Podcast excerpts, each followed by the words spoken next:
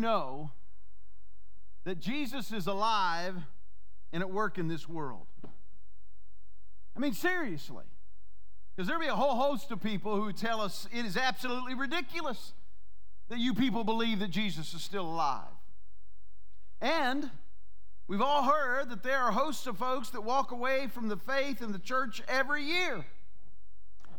So, how do you know? Now, Jesus promised his disciples in John 16, 7, saying this It is best for you that I go away, because if I don't, the advocate won't come. If I do go away, then I will send him to you. And then he wrapped together with that idea of his leaving this thought from John 14, 12. He said, Anyone who believes in me will do the same works I have done, and even greater works, because I'm going to be with the Father. Really? It's better for you that I go because you're going to continue to do greater works than I have done. Was he serious? You know, I've been watching a, a, television series. Maybe some of you have been watching it as well. It's called The Chosen. It's the, the stories of Jesus' life. And let me tell you, man, I love it. I love it. And as I'm watching it, I find myself, I have these moments where I think to myself, man, wouldn't it have been something to have been there, to have experienced that, to have seen that? But then it's like there's this inner nudge where I'm reminded that Jesus said, Hey, it's best that I go away and you'll do even greater works because I've gone. Let me tell you how I would answer that question that I asked you. The way in which I know that God is alive and at work is because I see Him at work all the time and I get to experience His presence. I assure you, the longer I walk with Him, the more I carefully attune my life to Him, the more I know with certainty Jesus is alive and at work to this very day. He is more real to me today than the me you see standing in front of you. What is it they say? If you know, you know. And let me tell you, I know. And one of the ways that I know that Jesus is alive and is at work is in watching his spirit work through the church. That's the series that we're in right now, where the Holy Spirit of God is at work in the church. The church will be spiritually alive. You're going to see and experience things where people will say, Only God, only God could have done that. Where the Holy Spirit of God is at work in the church. The church will be biblically serious, like old Peter pointing everybody to the old scriptures that declared Jesus, so too God's word is going to be lifted up. And today, the same theme, just slightly different, where the Holy Spirit of God is at work in the church, you are going to see a church that is radically generous. And it has always been that way. Now, I get it. There may be some of you doubters or skeptics who are thinking, well, I hardly think that radical generosity is evidence of God at work. But to you, I just want to say, hang on, because I want to walk you through so you can see how that is one of the footprints of God at work in this world. Jesus wasn't kidding when he said, It is best that I go away, and you will do even greater works because I go. And radical generosity is one more piece of evidence that God is indeed alive and he is at work through his church. So if you would open your Bibles with me today, we're going to be in Acts, Acts chapter 2 and Acts chapter 4. These are the beginning texts that I want us to look at today. But we're going to actually follow this theme through the book of Acts. And then we are going to leap from the pages of Scripture into church history because I want to trace the finger of God at work through His church. Now, before we read, let me introduce myself to you if we've not yet met. My name's Kevin Lee. I am one of the pastors. And listen, this Sunday's kind of a big old deal for me. Today is our 16th anniversary together. It's been 16 years, thank you, of serving here. I got to thinking about that, and you know, before I came, several other places that I've served. On average, I, I served in many of those churches about four years. And I remember when I hit that four year mark here, my, my youngest daughter, Allison, uh, came to me and she said, So, Dad, are we going to move again? Or are you going to write some new sermons? Such a smart aleck. I'm not sure where she got it from. You know what I found out? I found out I didn't have to do either. You guys don't listen that closely. I can just recycle those old things and go through them.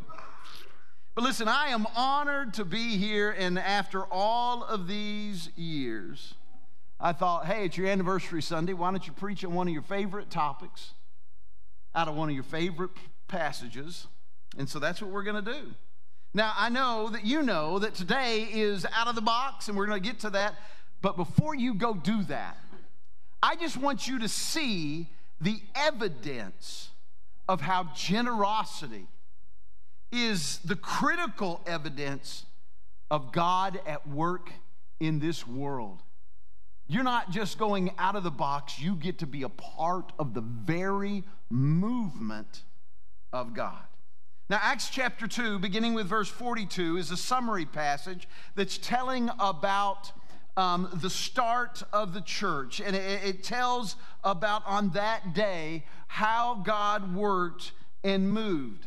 Now, you might remember that 242, that is a time that I have my watch set to go off and vibrate every day, and it's because of this passage. And it reminds me to stop and pray for the church. And what I'm praying for is what we're about to read. And so every day at 242, I'm praying the prayer God, if it happened then, uh, why not now? And if it happened there, why not here? And if you don't pray at 242 let me encourage you to set your timer to go off every day at 242 join me in that prayer that we would see a movement of god. And listen this is what i am praying for. Acts 242 and all the believers devoted themselves to the apostles teaching and to fellowship and sharing in meals including the lord's supper and to prayer and a deep sense of awe came over them all, and the apostles performed many miraculous signs and wonders. And all the believers met together in one place and shared everything they had. They sold their property and possessions and shared the money with those in need. They worshiped together at the temple each day, met in homes for the Lord's Supper, and shared their meals with great joy and generosity. All the while praising God and enjoying the goodwill of all the people. And each day, the Lord added to their fellowship those that were being saved. Did you hear the generosity?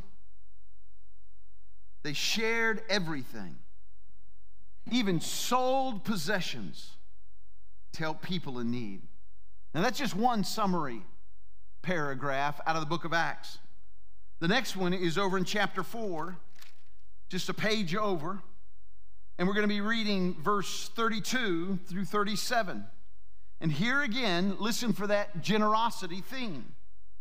And all the believers were united in heart and mind. And they felt that what they owned was not their own. So they shared everything they had.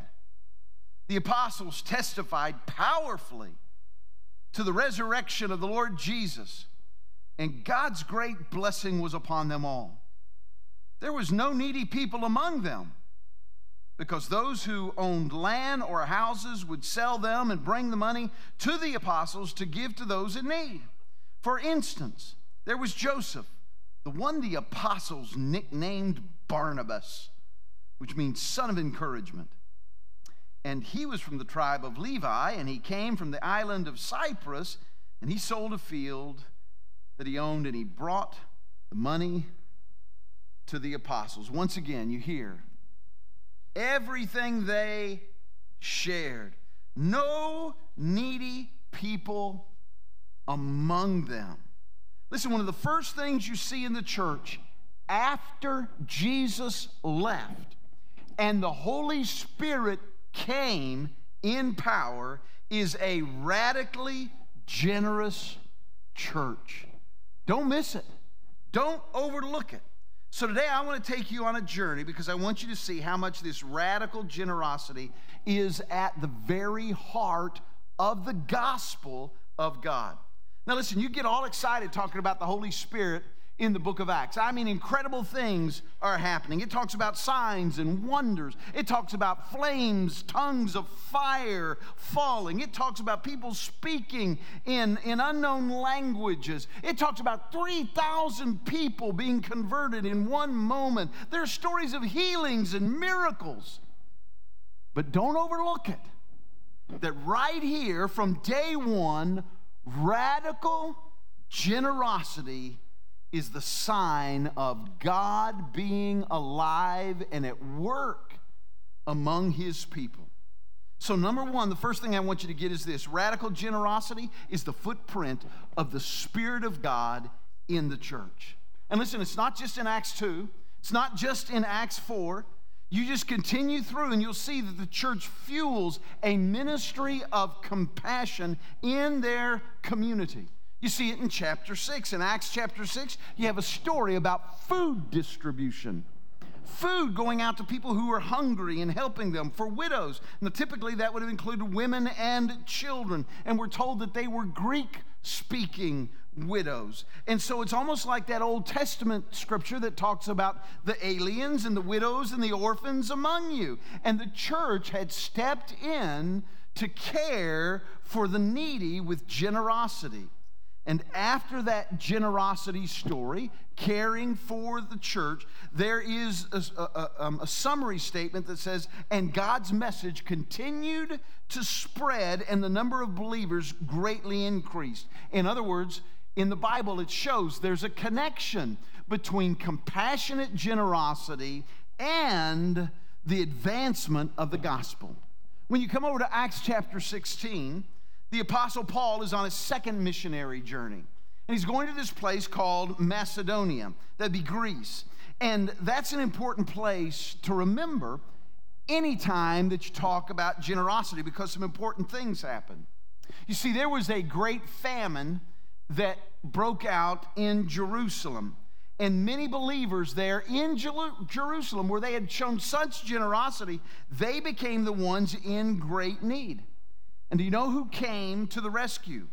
It was other believers in other places that began to care for them. In fact, Paul, in writing to the Galatians, he talked about the church at Jerusalem, the church of Acts, and how they had exported this priority of generosity and compassion to care for the poor. Galatians chapter 2 verse 10 says this, their only suggestion and by that he's talking about the apostles, in other words, the apostles' only suggestion was that we keep on helping the poor, which I have always been eager to do. But Paul wasn't the only one who was eager for generosity. The Macedonians were so eager to give. In fact, I want you to listen to what Paul writes in Second Corinthians chapter 8 and chapter 9 as he writes to them about the importance of generosity. Second Corinthians chapter 8, beginning with verse 1, says this Now I want you to know, dear brothers and sisters, what God in his kindness has done through the churches in Macedonia, that place that Paul had just gone. He said, They are being tested by many troubles, and they are very poor, but they are also filled with abundant joy which is overflowed in rich generosity. The very place that Paul had been. And then in chapter 9, he says this Now, I really don't need to write to you about this ministry of giving for the believers in Jerusalem, for I know how eager you are to help. And I've been boasting to the churches in Macedonia that, uh, of you in Greece. That you were ready to send an offering a year ago. In fact, it was your enthusiasm that stirred up many of the Macedonian believers to begin giving. Do you see it? The generosity that started in the church at Acts spread as the church grew. I tell you, generosity is the footprint of the Spirit of God in the church. Now, at some point on this journey of generosity, Paul writes a letter to the church at Rome. And he talks about his longing to come there. But in that letter, again, he takes up this same theme, talking about radical generosity. And in Romans chapter 15, he says this But before I come, I must go to Jerusalem and take the gift of the believers there. For you see, the believers in Macedonia and Achaia, have eagerly taken up an offering for the poor among the believers in Jerusalem. They were glad to do this because they feel they owe a real debt to them. Since the Gentiles receive the spiritual blessings of the good news from the believers in Jerusalem, they felt the least they could do in return is to help them financially. I tell you, generosity is the mark of the Spirit of God at work. And then, if you follow this offering to its conclusion, this offering for the needy in Jerusalem, in Acts chapter 20, we are told that Paul is going to go to Jerusalem and deliver the offering. Even though a lot of people around him warned Paul, man, it could cost you your life. They might kill you in Jerusalem when you go. But Paul was steadfast. And listen to the parting words that he spoke to the church in Acts chapter 20, verse 35. He said, I have been a constant example of how you can help those in need by working hard. You should remember the words of the Lord Jesus it is more blessed to give than to receive.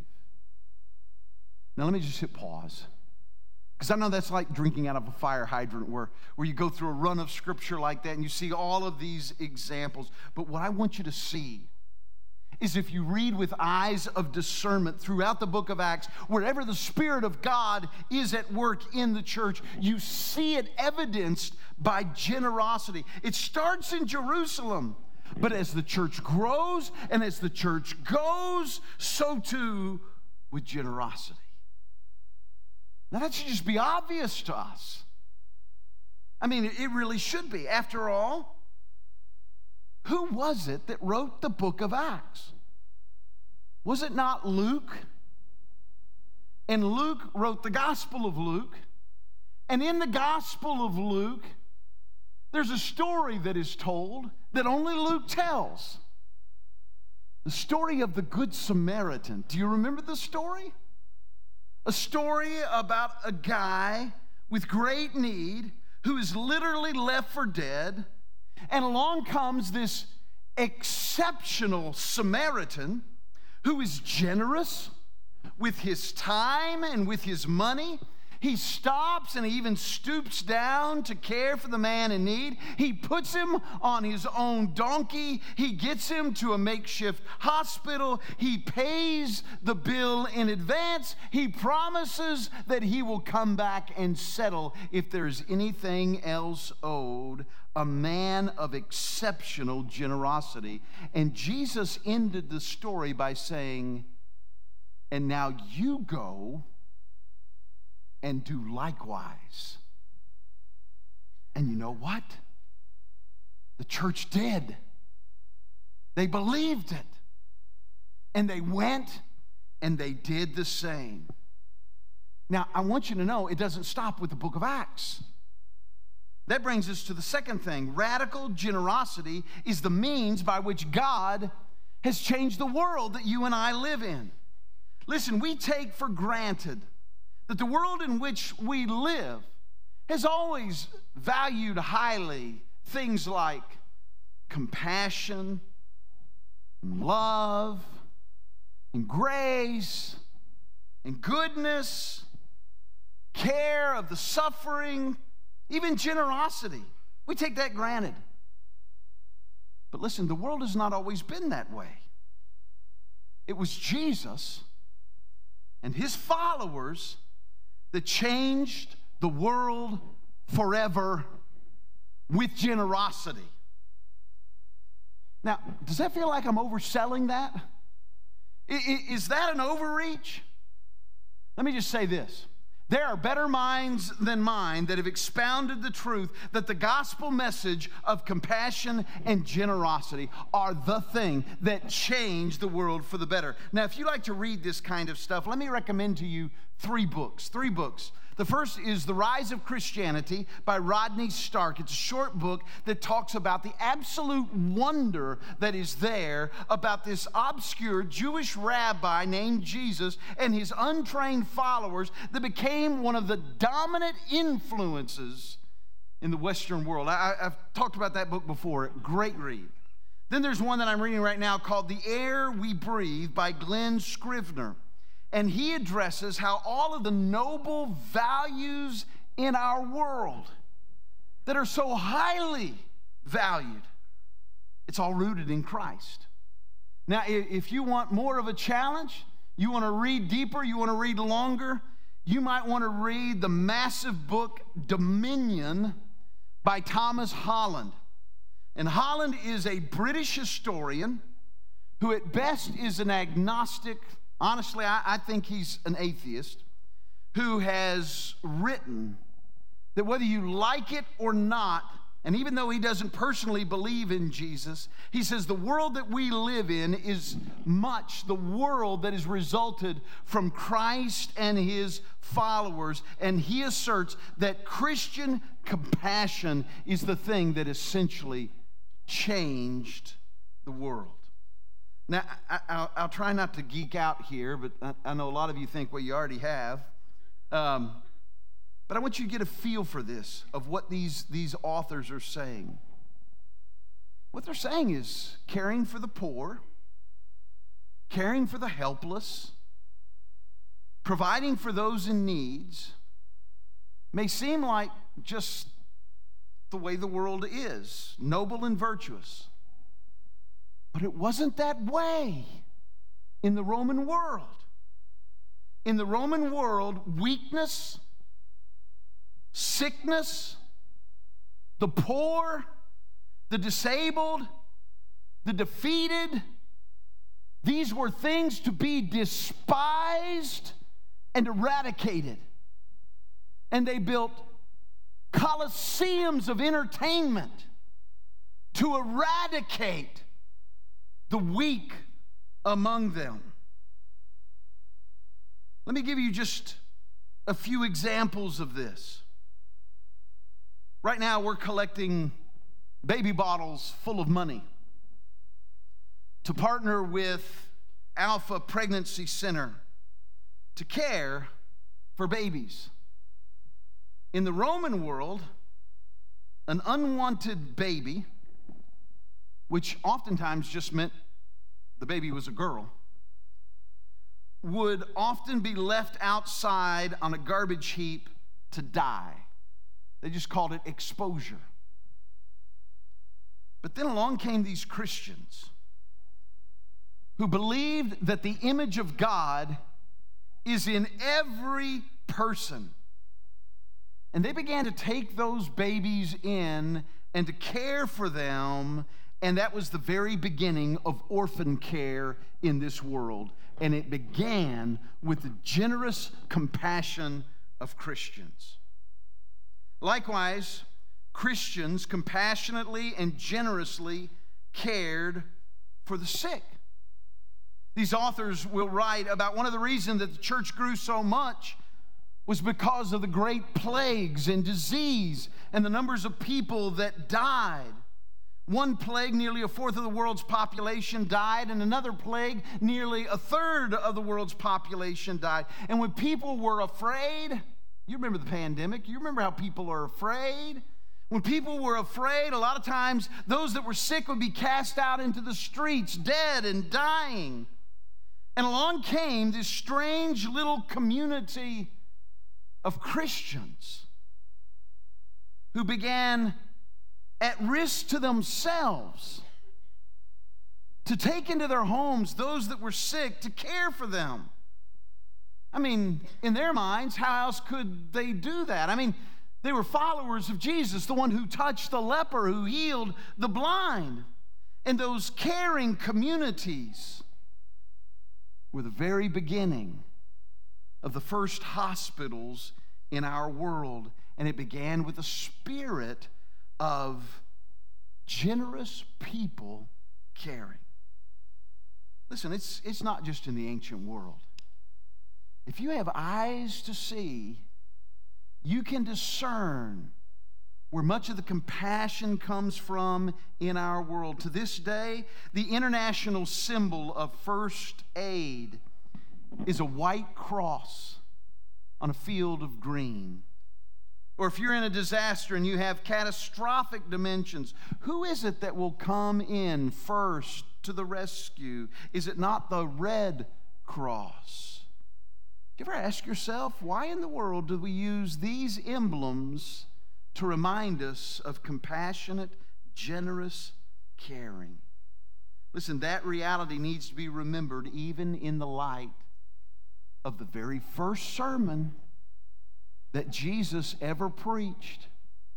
When he reached for the scroll and found the place in Isaiah 61, and he said, He sent me to bind up the brokenhearted, to proclaim freedom for the captives, and release darkness for the release from darkness for the prisoners, and to proclaim the year of the Lord's favor.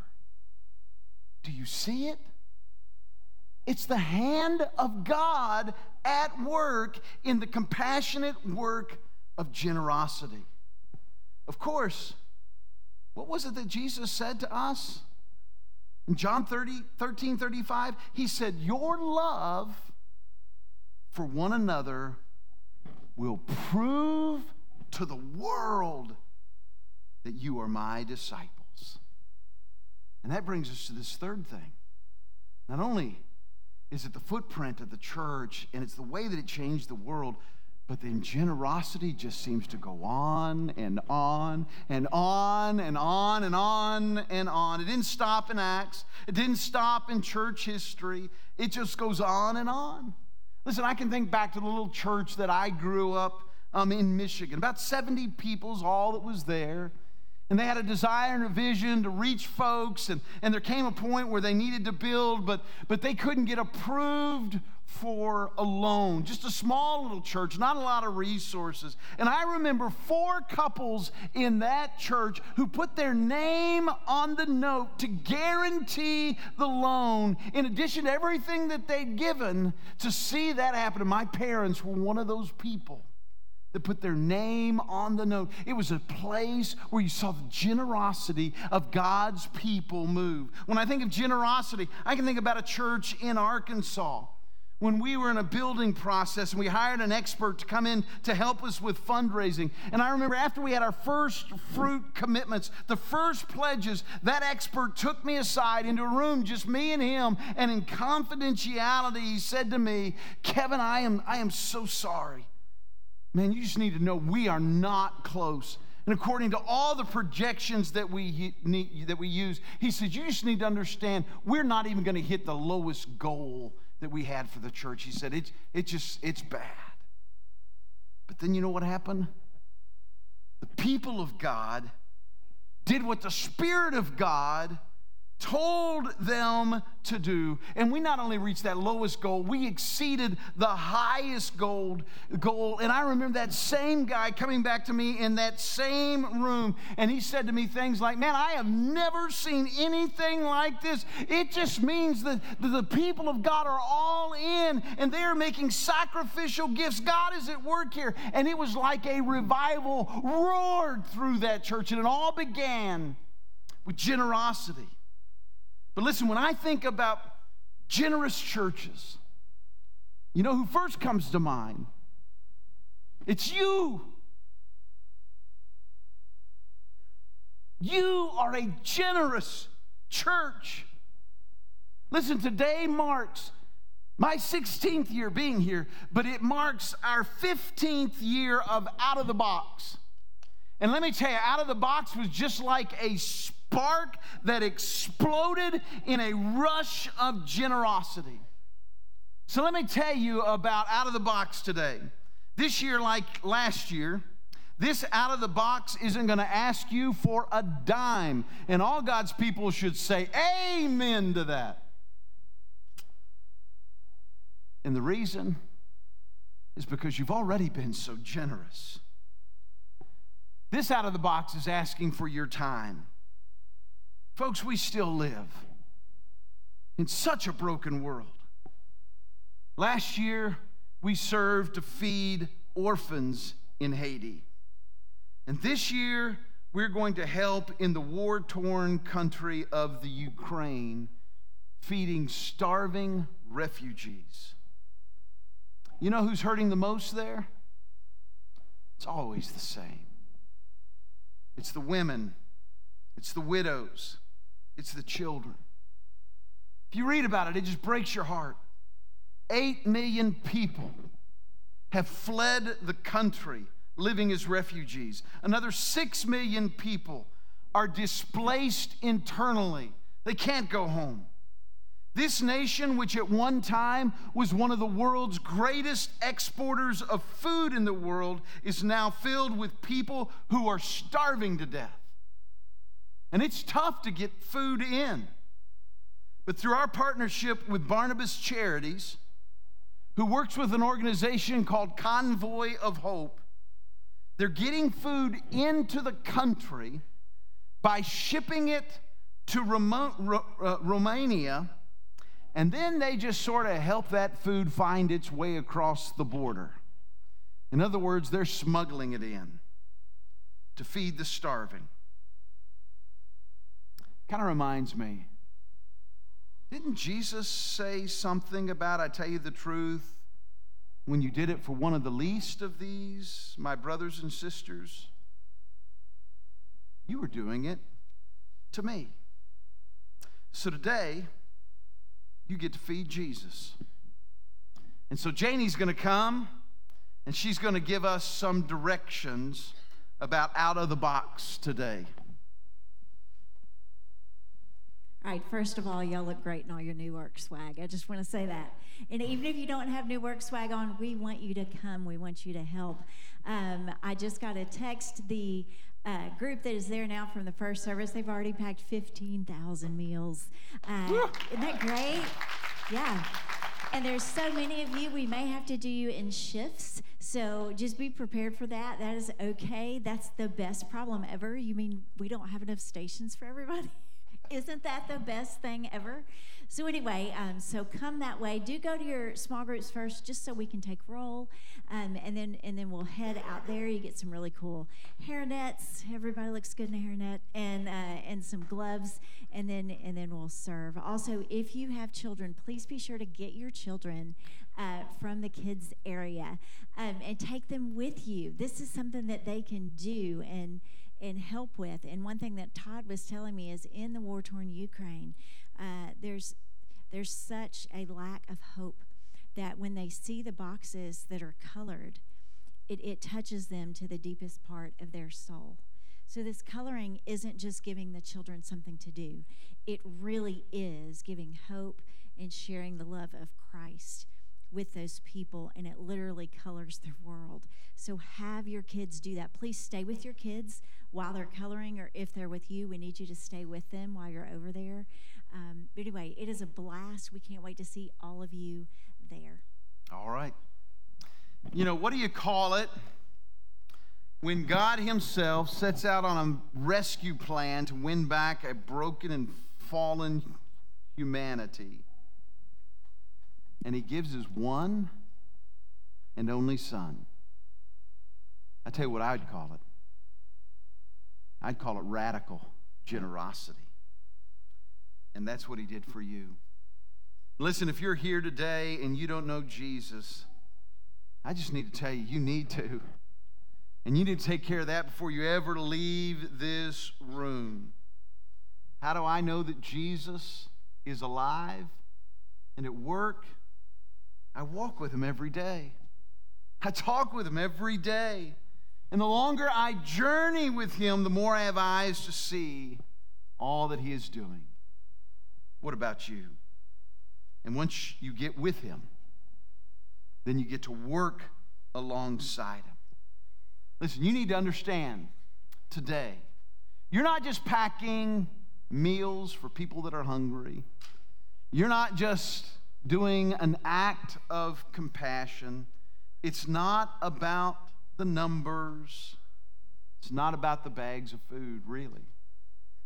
What I want you to see is you get to be a part of the movement of God that has started from the moment Jesus left. And He said, You're going to do greater things. And today you get to be a part of all that He is doing to change this world for the glory of His Son, Jesus Christ. And let me tell you, this world needs Jesus. So if you would stand to your feet and we're going to worship with one song and then we will go out. God in heaven, we thank you so much that you sent your Son into this world, that you gave your Holy Spirit to us, that you are at work in us and through us for your good name and for your glory. And Father, we pray that you would use us to make a difference in this world for your Son in his